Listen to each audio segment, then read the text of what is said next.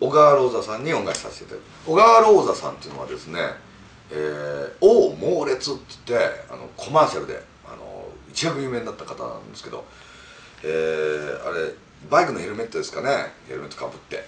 真っ白い服着てミニスカ履いてバーンなんて風が来たらこうパパンツってあんまり見えないんですけども後に割と昨今では菊川玲っていう人がそのパロディのような宣伝をやりましたけどもう全然サービスがないってことで。パンツここういうチップも出ないパンツなんて猛烈じゃないって僕もう俺はその小川ローザ猛烈世代は許せない出来事でした昨今の菊川玲の猛烈は。もうそんなもんじゃない。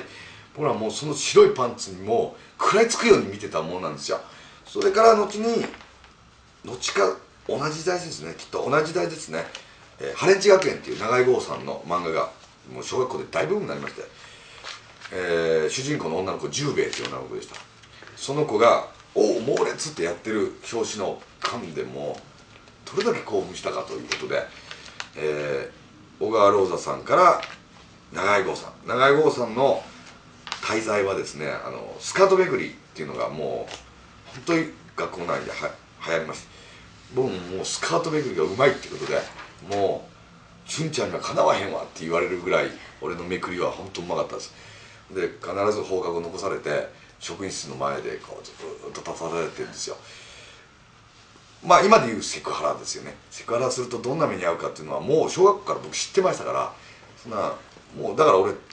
常時手加減持ったりしないっていうのは長井剛さんから教えられてることなんです。でも長井剛さんは実はスカートめくりにがもう教育委員会とか起こりだしたけどあっこに滞在があったわけじゃなくたまに意味もなくその十兵衛が十字架に縛られたり檻の中に入れられるシーンがありました。それ「網走一家」っていう漫画でした。もう何か無性に体が熱くなってくることを思いました。それが SM だったんですよね。それを知らなかったんですけども長井剛さんが